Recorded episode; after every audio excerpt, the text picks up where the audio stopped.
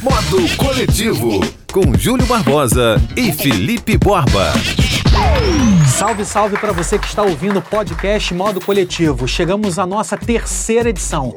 O que é o Modo Coletivo? O Modo Coletivo é apresentado por esse que vos fala, Júlio Barbosa. Felipe Borba. Exatamente. Nós dois estamos aqui do Rio de Janeiro falando para a internet toda sobre esporte, economia, turismo, entre outras muitas coisas, né, O Borba? que der na telha e você pode participar com a gente, concordar, discordar. A gente só tá jogando uma conversa fora. Exatamente. Vamos logo falar do que interessa. Uhum. Começando, Borba. luck. Pois é, a gente vai falar de um negócio muito interessante que o Brasil conquistou o terceiro lugar na Olimpíada de Profissões, que é o World Skills, né? É, é, é, profissões, profissões profissionalizantes, é, mas são aquelas profissões, é, por exemplo, é, web design, onde você pode fazer no, no, no Senai, no Senac, e tem uma, uma Olimpíada disso no mundo. Aconteceu na Rússia, em Kazan, até onde foi a Copa do Mundo, aconteceu lá, pois é. E o Brasil chegou, tirou o terceiro lugar, é, seguindo é, Rússia em segundo e no topo a China. China conseguiu figurar entre as melhores, mais ou menos entre 65, 60 e poucos países que participaram. Pois é, o, o Brasil ganhou duas medalhas de ouro, cinco de prata e seis de bronze, e ainda teve 28 certificados de excelência internacional. É, O que é isso, 20, é, 28 certificados de excelência internacional? Foi quando o, o, ah, o trabalhador, né, que competiu entre outros do mundo, conseguiu excelência maior na média de todos eles. Então, ele foi certificado como é, excelência é, profissional.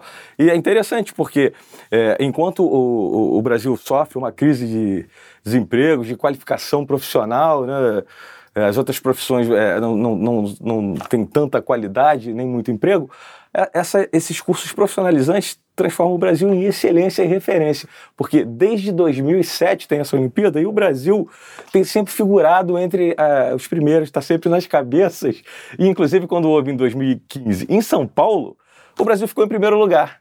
Olha só que interessante, Júlio. E é sempre bom lembrar, né, Borba, porque muita gente, a gente cresce ouvindo que tem que ter faculdade, tem que ter pós-graduação, tem que ter mestrado, e muita gente ganha vida, honestamente, é, por muito tempo com escola técnica, É verdade. fazendo a escola profissionalizante, uma escola técnica. Ter diploma universitário no nosso país não é garantia, né? Porque é bom lembrar também que tem muita faculdadezinha por aí que É, não, e, e isso é um mal mundial, não é, não é só no Brasil, não. O que acontece é o seguinte: é, eles dizem que por volta de, de dois, é, um, um bilhão e meio, ma- aproximadamente, de profissionais estão fora das suas qualificações. O que significa? Ou estão abaixo do que estão exercendo, ou estão acima do que estão exercendo. É, Eles não estão pareando, né, pareando com o que eles estão exercendo. Então, isso causa um prejuízo muito grande para o mundo, né? Porque você é muito bom numa coisa, só que você de repente está fazendo uma coisa que não te exige tanto, está fora do seu lugar. Ou você não tem a qualificação para isso e está exercendo uma profissão que está atrasando todo o processo. Isso é um mal mundial. E, e esse tipo de, de, de, de- de profissão técnica, ela é uma solução. E, e dizem até que o mundo daqui para frente é, tem que começar a mudar o ensinamento para ensinar profissões às pessoas, em vez de tentar ensinar blá blá blá. É, exatamente. É, você falou de, de mercado de trabalho, né? Isso que a gente está conversando. É, eu já li algumas matérias que mostram que aquela história, o desemprego no Brasil é alto, é alto. Só que ao mesmo tempo você vê certas matérias com profissionais de recursos humanos que eles reclamam da falta de qualificação Exatamente. de certos profissionais para certas áreas, né? Exatamente. Tem trabalho, não tem mão de obra qualificada.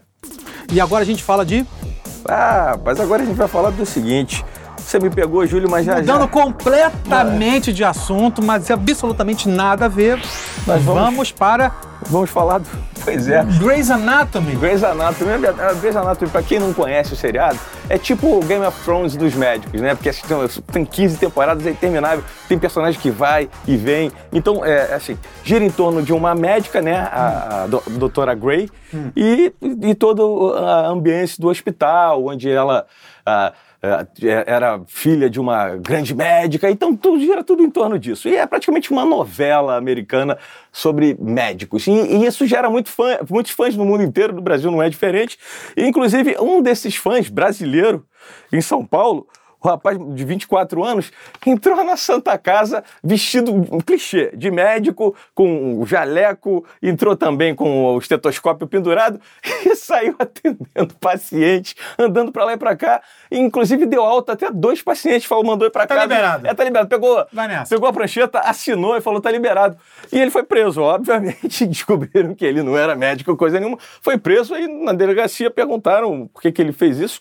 Ele falou que simplesmente era o sonho dele ser médico porque ele gosta muito da série Grey's Anatomy. Ah, E ele sonho, que- né? é, ele disse que não queria causar mal a ninguém, ele só Claro. queria circular vestido de médico. É o sonho e afinal não se brinca com sonho, né? Pois é. Tu acha que isso só acontece no Brasil, Júlio? Pode acontecer em outro lugar do mundo. Cara, eu fico muito assustado, aliás, nos Estados Unidos, quando é, ro- rolaram alguns, alguns atentados lá, começaram a perseguir certos artistas, falando de músicas do Rage, do Rage Against the Machine, do Marilyn Manson. Eu fico muito assustado o seguinte, a gente tá falando de uma série médica. Daqui a pouco um certo maluco começa a se inspirar em, em filme do Tarantino, que tem nossa tiro pra Senhora. caramba, Black Mirror, que acontece coisas do arco da velha. Meu irmão, salve-se quem puder. Quanto, quanto mais arma na mão, mais violência, hein? Imagina, tu vai fazer o exame do toque e vem esse sujeito que é fã da, de Grey's Anatomy com um dedo imenso e quer, né, ver se você tá eu fico ok. imaginando como é que esse cara entrou no hospital e começou a dar das ordens. Então, Cara, eu, eu realmente não me surpreendo com alguém entrando no hospital no Brasil vestido de médico, assinando o prontuário e dizendo que, pô, tá liberado. Vai Aqui entrando, né? acontece de tudo. De São Paulo, a gente pega a Dutra, a ponte aérea, e vem para o Rio de Janeiro para falar de uma hom- homenagem que aconteceu ao Carson Grace. Para quem não conhece, Carson Grace é um mítico nome da família Grace. É a família que aperfeiçoou o jiu-jitsu, é, criou o Brazilian Jiu-Jitsu e ele ganhou uma estátua do lado do metrô da Siqueira Campos, aqui em Copacabana, zona sul do, do Rio de Janeiro, na Praça Shimon Peres. E o Carson Grace tem uma importância muito grande porque ele formou uma série de faixas pretas e uma série de lutadores de MMA. E antes que alguém fale, ah, é violência, não sei o que, não sei o que. Cara, o jiu-jitsu tem regras, o MMA tem regras, pratica quem quer. E numa época que a gente vê muita criança é, brigando com o pai, dedo na cara, que não sei o quê, a luta desde pequenininho te ensina respeitar horário, respeitar os mais velhos pela cor da faixa, a repetição, você precisa repetir algo, a não ser que você seja um gênio, a não ser que você seja um Felipe Borba. Não, você precisa repetir algo é, para eu, por exemplo, repeti a quinta série três vezes. eu, como um medíocre faixa azul, fiquei muito feliz com essa homenagem ao Carson Grace. E, aliás, outra coisa muito legal que aconteceu aqui no Rio de Janeiro, é porque a gente está na semana da Bienal, o Bienal que é o quarto maior evento do Rio, só perdendo pro Carnaval, o Réveillon e o Rock in Rio. Só perde pra bunda, cerveja É. e rock. Pão e circo, né? é. A Bienal fez uma ação muito legal no metrô que ela distribuiu é, mil livros na, no, no vagão. Ou seja, as primeiras pessoas que entraram no metrô do Rio de manhã, muito cedo, com aquela cara de sono, com aquela remela no olho, encontraram livros. Porque tem um problema no Brasil que é o seguinte: se lê muito pouco. Tem brasileiro que não lê um livro por ano. Mas é aquela história, quanto custa um livro no Brasil, Borba? Uhum, É verdade. Um livro, em média, sai por 50 reais, assim, um livro com uma capa bacana e tal. Tem livros mais baratos, você pode encontrar. Ah, Na verdade, hoje em dia tem para todos os gostos. Mas, mas o que acontece é que não fomos educados assim, né? É, tem outros países na, na América do Sul, principalmente na Argentina, onde as pessoas leem muito e se acostumaram a ler. Aqui no Brasil, a gente, infelizmente, uma- a, a população, a grande parte, não lê. A gente não foi acostumado, não foi incentivado a ler. Esse é o grande problema. Mas essa, é, é, essa ideia é, no metrô foi sensacional, genial. O problema é que eu ouvi gente dizendo que ia escorar a porta da- da- de casa, que pô, tinha muito vento e ficava batendo. É mole? É, pois é. Porque é o seguinte, cara, já que a gente mora num, num país que não tem educação, que pelo menos a pessoa consiga ler certos livros, ou então pelo menos ouvir certas músicas, ou ver certos filmes que vão trazer referências para ela, né? E já que a gente está falando de filme, no, no último final de semana fui ver Era Uma Vez em Hollywood, o novo filme do Quentin Tarantino. Eu também vi. Com Brad Pitt, Leonardo DiCaprio, aliás, duas grandes atuações deles. Agora, Borba, eu sou muito fã do Tarantino, eu vi Kill Bill, vi Canja Aluguel, Django, Oito Diados, vi quase tudo dele, Jack Brown. Agora, cara, tava conversando hoje aqui com o nosso Ricardo Bento, homem da Trick Sound Design. Sound design dos estúdios nababescos do Flamengo? Exatamente. Eu acho os filmes do Tarantino muito longos, cara. São duas horas e 41 minutos. É, tem, tem uma razão de ser, né? Tem um ritmo todo característico dele, que ele vai construindo histórias que vão se entrelaçando. Eu gosto, particularmente eu gosto e eu, eu, eu, eu não sinto esse tempo todo. Eu gosto de, de todo o ritmo, de toda a construção, com a maneira que vai construir. Esse era uma vez em Hollywood, eu achei muito interessante e emocionante. É, eu não vou dar spoiler, não, mas eu achei muito. Ah, eu vou dar spoiler sim. Fala, fala. É, atenção, spoiler. Se você é, não gosta de spoiler, você para aqui agora, tá bom? É, um abraço. Eu achei muito interessante o final, o final. É, não sei se. Dei gargalhadas no final. É, não, eu achei emocionante mesmo, de, de- de, assim, me, me, to- me tocou, foi Ah, é? comovente. Porque é, aconteceu o seguinte: todo mundo sabe da- do Charles Mason, né? Ou quem não sabe, na época era um maluco fanático no final dos anos 60, que juntou um montão de, de hippie no, no, num estúdio abandonado, chamava de fazenda dele. Helter Skelter. É, Helter Skelter, pois é.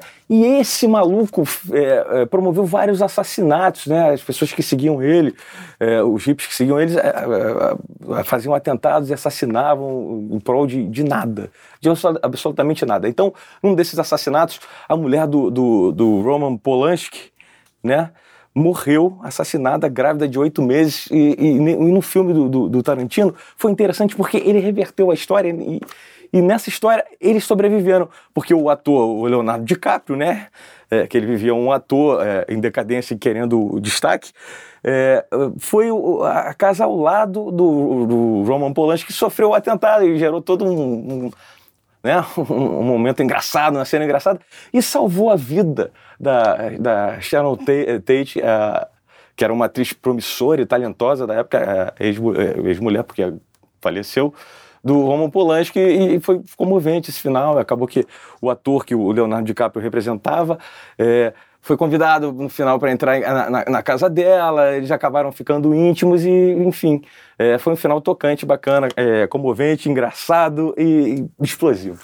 É engraçado porque eu dei gargalhadas, mas com cenas de morte, Sim. tiros, né? É, coisas do Tarantino. Um gênio, né? É. Aliás, estamos numa época muito boa de cinema. Se você quiser ver bons filmes, é, acabou de estrear Bacurau, que é um filme brasileiro que foi premiado em Cannes. É. Tem o filme do Simonal Falar em violência, Bacurau tem muita violência. e também tem Yesterday, que é um filme que, grosseiramente falando, mostra como o mundo seria sem os, com as canções, mas sem os Beatles, né? É genial esse filme e é muito engraçado, é muito divertido. Vale a pena ver.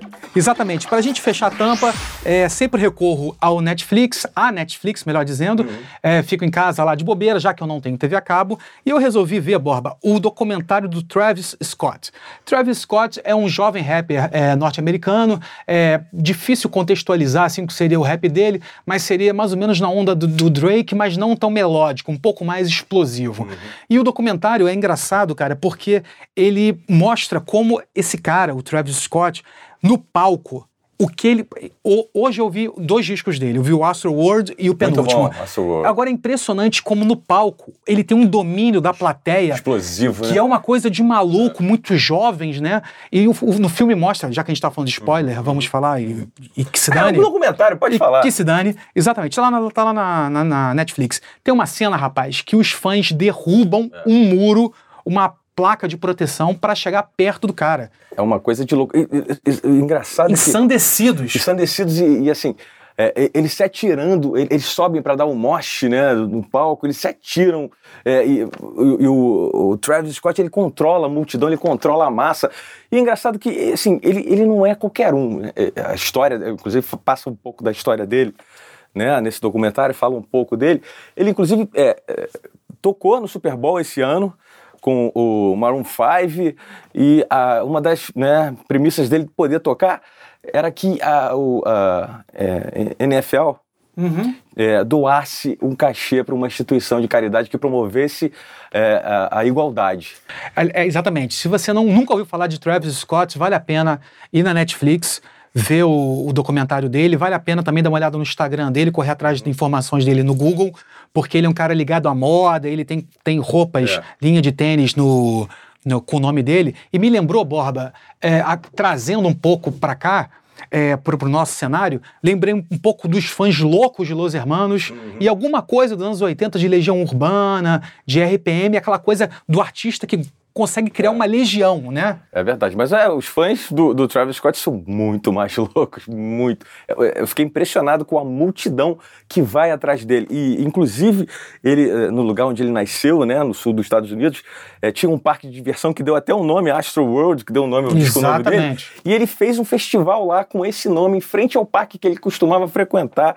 E foi impressionante. Foi impressionante. A cidade ama ele porque ele trouxe de volta. E a partir daí o prefeito pensou em construir um parque novo para a cidade. A cidade ama ele. E é impressionante como o hip hop agora aqui no Brasil. Houston, Texas. Exatamente. O hip hop no Brasil está começando a pegar é, o espaço que nos anos 80 e 90 foi do rock que é impressionante como nos Estados Unidos a, a renovação do hip hop é muito grande. É.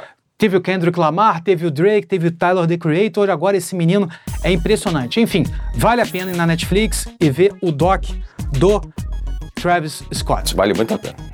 Esse aqui foi o Júlio, Júlio, arroba, Júlio Barbosa Digital no Instagram. E eu tive com o Felipe Borba, Borbaland no Instagram. Sempre com a ajuda preciosa e os conselhos do nosso Ricardo Bento, o Ricardinho, Sound Tricks Design.